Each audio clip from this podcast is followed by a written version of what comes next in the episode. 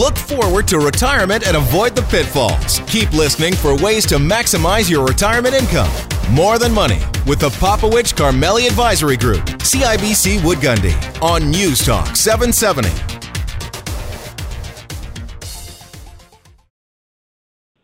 Welcome back here with Dave and Faisal on News Talk 770 and More Than Money. Some new research out, uh, Faisal, that indicates that up to 20% of Canadians are actually entering long term care too soon. Too soon. Too soon. I find that, uh, I mean, that caught my attention for sure. To help us understand what this report is all about, Georgina McDonald, Canadian Institute of Health Research Institute's Vice President of Western Canada. Georgina, welcome to the show. Thank you very much. So let's just talk a little bit about this uh, this most recent report. It's found that more than 20% of seniors are going into long-term care facilities before they need to. to explain to us what that means. Yeah. So basically, what we did is we looked at a sample of seniors over a three year period, and we looked at kind of how they used home care, residential care, and acute care. And as you said, we found that about one in five who are entering residential care actually have the same characteristics of individuals who are served in their home or served in the community. Um, we then sort of dug a little bit deeper to try to identify why that's happening. Um, and what we did find is that if seniors are assessed in hospital, um, it has a very strong influence on both the probability and the speed at which seniors enter residential care. So it does seem to have quite an influence um, in terms of seniors entering residential care. So, what, what do you think is causing this?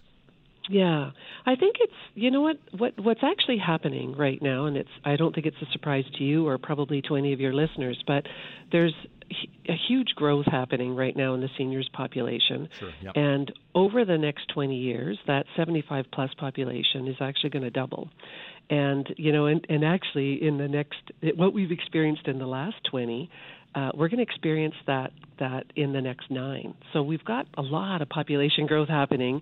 It's putting a lot of pressure on the healthcare system in general. Um, what I would say is there's not a jurisdiction across the country that isn't focusing on this, really trying to address, you know, trying to figure out how do we provide the best care for seniors to keep them at home and in the community safely for as long as possible. Now, there, there, there's a difference here between yeah. province to province yeah. too, right? There's yeah, you've got BC and Saskatchewan at the lowest rates probably in Canada.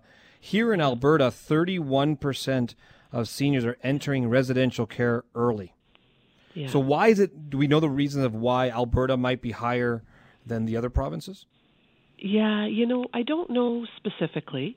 Um, but but what I would say is really what we saw was a national trend, right? Like we're seeing a, a national trend of an area where health systems can perhaps focus, um, you know, where, it, where we wanted to shed some light, and I think that's what we've done. The study was um, uh, 12, 13, 13, 14, and, and 14, 15, 2014, 15. Mm-hmm. So I know in Alberta, health services currently, they're doing quite a bit of work. They have a strategic clinical network that's focused on seniors. They're doing quite a bit of work in terms of looking at sort of appropriateness in hospital and, and that shift to the community. So if we looked at the most recent, if we if we repeated this study, um, chances are we wouldn't see that as an outlier. Hmm. I'm interested yeah. to know, Georgina, if this is a, a, financial problem or a care problem. So is it yeah. is it a is it a problem for um, you know the, the sort of the percentages that we're seeing in Alberta and Manitoba for people going in? We know there is a shortage of of beds for long term yeah. care. So is this is this a problem of the system's ability to deal with it? Um, um, and are we sacrificing care by keeping people at home? Yeah. Uh, no, I, I would. I think what it is. I, I think what it is. My personal, like, you know, what, what my opinion is, and what I've hear from the working group that we work that, that developed this work, yeah. um, is that very much what's happening is the system is trying to adjust, right. um, and and so I think you know what what healthcare um, uh, health authorities and, and regions do is they provide health services, and they're really trying to focus on how best to uh, orient those services to allow people to live independently for as long as possible because right. that's what most people want to do, right? Yeah, that's but true. but there's there's also the rest of the community that really contributes to seniors being able to live um, independently, right? So there's the municipalities, um, you know, looking at you know streets and safety and those sorts of things. There's there's housing, there's food, like there's a whole other uh, uh, dimension of sort of those factors that that influence health. And I think it takes a whole community. It's going to be a whole. It's sort of a shift in paradigm almost. Well, you know, I I think that shift in paradigm is exactly it. I mean, we we all know whether it's you've read the empirical data or anecdotally, yeah. we've got an aging population, and it's a it's a big demographic bubble that's going to put a strain on on the system. And I agree with you. And Faisal, we've had lots of conversations with individuals, but also healthcare professionals that would indicate very clearly people want to age in place, right? They don't want to be yeah. in a facility. Yeah.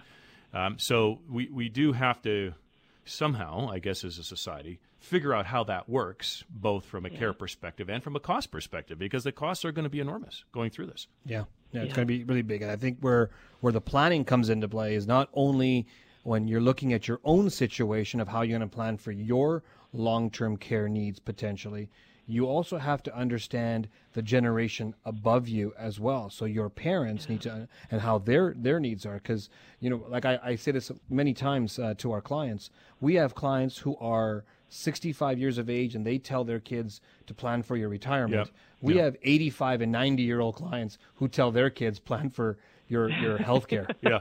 Yeah. Right. So it's yeah. it's a different approach. So it's a very um, I think what we need to um, be careful of is that it's not just one generation. It's two um, for now, and more importantly that there that we need to be more um, like you said a community based view view versus just um, top down. And before we finish off the segment, um, I, am I'm, I'm curious to just to get your input, uh, Georgina, on how do we better decide where individuals should be receiving care?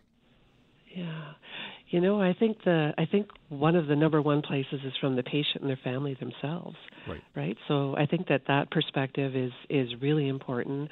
I think often um, uh, clients may choose to live with a bit more risk at home, but that's where they want to be, right? So so I think that's certainly the number one perspective, and that's what most um, most health authorities are looking at. But then, of course, you need to look at the client needs, et cetera, and make sure that there's the right match between the care setting and the care needs. Yeah, I think so. I, well, let's yeah. end it at that point, Georgina. I, th- I want to thank you for taking some time with us today. Okay, great. Thank you very much. We've Bye-bye. been joined by Georgina McDonald, Canadian Institute of Health Research Institute's Vice President of Western Canada. Um, Faisal, I don't think we can ignore the reality that there's going to be a balance, a very tight balancing act between quality of care and the cost of that care and how it's delivered as you know as our population ages right? I mean it's not a simplistic problem. We know that. Uh, we've talked about it for years. We're going to be talking about it for years to come. Yeah. So you know I, I i'm not sure what the answer or what the solution is going to look like. I'm not sure but anybody has it. There's lots of models not just in canada and the us but outside of that. But let's face it, it's a big problem. Yeah, it's a huge problem, and there's you can take the extremes of it should be completely the the uh, the state should cover the cost, all the way it should be the individual that covers the cost, and, you, and there's something in between. Yeah. Um, and, and, more importantly, is the, the quality of care. It's not just care alone; it's the quality of care that we want to have for for our aging uh, population. And so we want to make sure that, that that's all balanced, like you said. Yeah. One of the biggest concerns also is who's going to pay for it and yeah. how it's going to be paid for. Yeah. Um, I can tell you 25 years ago, many individuals would have said the government will take care of me. Oh, for sure. I'm telling you right now, most of our clients that we talk to or know, people that we meet at our seminar and so forth, they don't believe that anymore. Well, it's not that they just don't believe it, they're acting against that. I can give you story after story of individuals who have said, I'm going outside of our healthcare system to get something done. It's already happening. Yeah, it's a small percentage at this point in time. It's not a huge percentage of the population, but it's happening. But they're not, but they realize that there's an issue and they realize that they have to probably figure it out on their own. Right.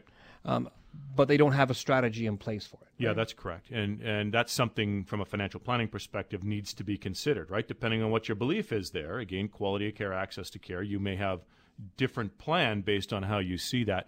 The other thing I think from a balancing perspective is not just the financial, but you said quality of care, and um, and you know Georgina referred to it also. I think that we're all going to become caregivers. In Canada. Everybody is going to have a caregiving role at some point, whether it's for kids or whether it's for parents. We're all caregivers. Correct. And and we'll see what role, you know, that actually plays and what the costs of that are too. Right? Because we've done we've done lots of shows on this in the past. Maybe um, maybe you can't take a promotion and move because you've got to care for parents. There's there's lots of costs involved in this, right? In different ways. But we've see clients problem. defer their retirement for sure because of an aging parent. For sure. So it, it, it, absolutely can happen. For sure. Okay. And so we should, we're going to discuss all this. The biggest concern that people have in Canada as they age is his health. And that's going to be the big concern. And how do you pay for those those those quality of care that are out of pocket expenses? Yeah. How do you also enjoy your lifestyle for the whole time uh, while while you are able to do so? Correct. We're going to discuss that and how do you profit and protect in these types of markets on Tuesday, August 22nd, 7 p.m. at the Oak Ridge Co-op Wine and Spirits. Now you need to reserve your seat so please give us a call 966 8400 966 8400 or go to our website to register at morethanmoneyradio.com.